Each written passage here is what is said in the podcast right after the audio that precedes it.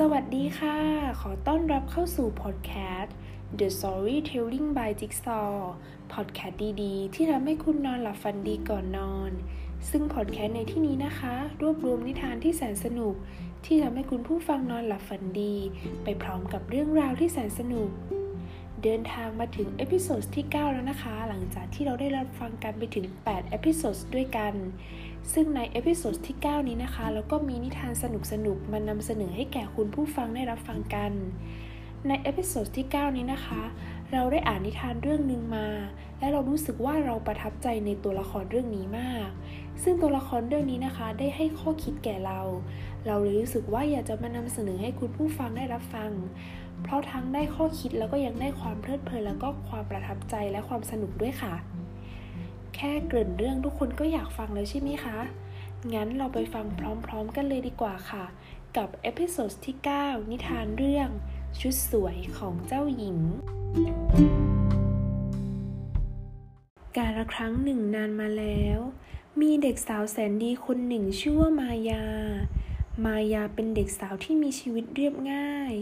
เธออาศัยอยู่กับแม่ตามลำพังในบ้านหลังเล็กๆหลังหนึ่ง ซึ่งห่างจากตัวเมืองออกไปไม่มากนัก มายารักแม่ของเธอมาก เธออยากให้แม่ที่มีอายุมากแล้วมีความสุข ด้วยเหตุนี้ มายาจึงรับอาสาหาเงินมาจุนเจือครอบครัวแต่เพียงลำพัง ทุกๆเช้า มายาจะออกไปเก็บดอกไม้ในสวนหลังบ้าน เพื่อนำไปขายที่ตลาดในตัวเมือง มายาเป็นคนรักดอกไม้ แม้รายได้จากการขายดอกไม้อาจจะไม่มากนัก แต่มันก็ทำให้เธอมีความสุขทุกครั้งที่ได้อยู่ใกล้ๆกับพวกมัน ทุกๆเย็น มายามักจะแบ่งสตางค์ส่วนหนึ่งที่เธอหาได้ และนำมันไปซื้ออาหารมาแจกจ่าย ให้กับนกที่บินเข้ามาในสวนของเธอ เมื่อนกรู้ว่ามีคนใจดีนำอาหารมาให้ ทุกๆเย็น ในสวนดอกไม้ของมายา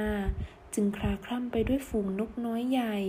ที่แวะเวียนมาสังสรรค์กันอย่างไม่ขาดสาย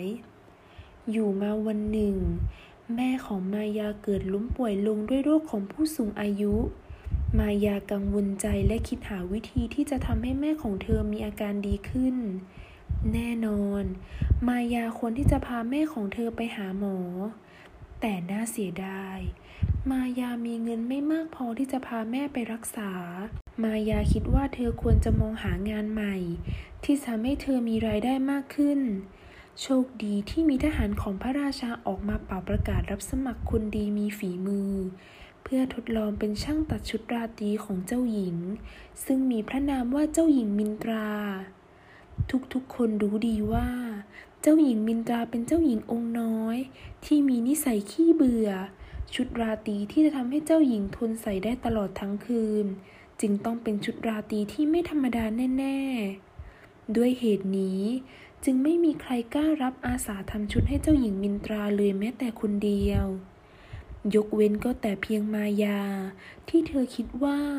นี่น่าจะเป็นโอกาสอันดีที่เธอจะสามารถหาเงินมารักษาแม่ของเธอได้ เย็นวันนั้น มายาให้อาหารนกไปพร้อมๆ กับเฝ้าคลุ้นคิดถึงแบบชุดราตรี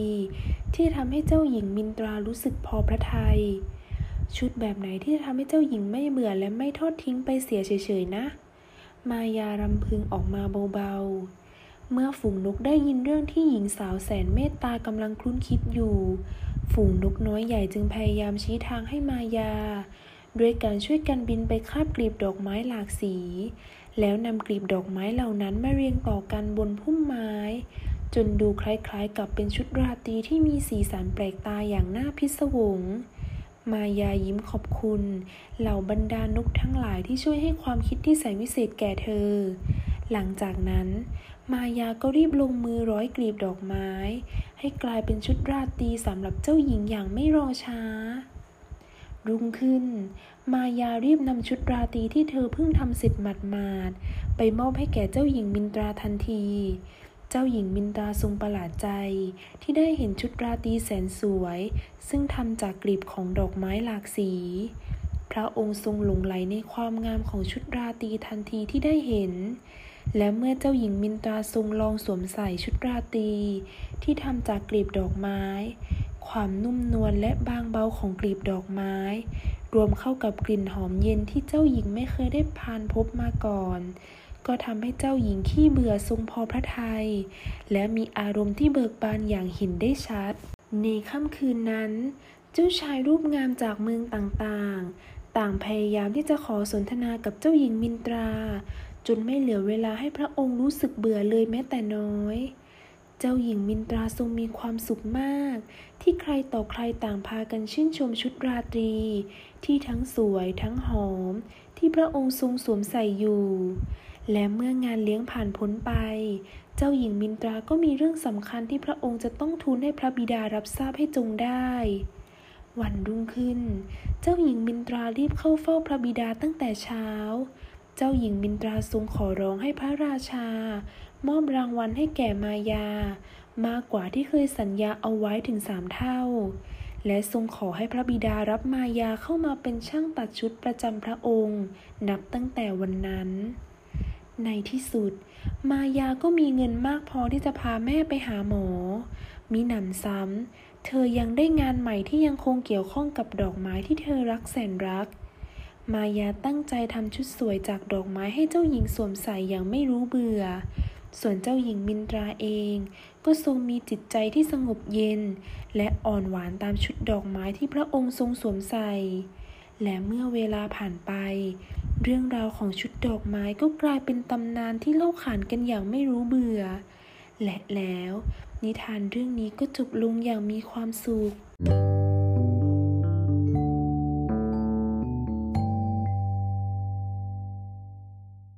จบกันไปแล้วนะคะสำหรับนิทานดีๆ ก่อนนอนเรื่องชุดสวยของเจ้าหญิง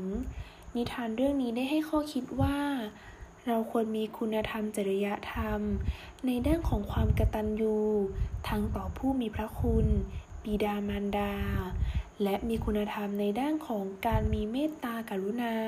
ทั้งต่อสัตว์โลกและเพื่อนมนุษย์ด้วยกัน และนี่ก็เป็นนิทานดีๆ จาก episode ที่ 9 แต่ยังมีนิทานให้คุณได้รับฟังอีกมากมาย ในค่ำคืนต่อๆไปสำหรับคืนนี้ ราตรีสวัสดิ์ค่ะ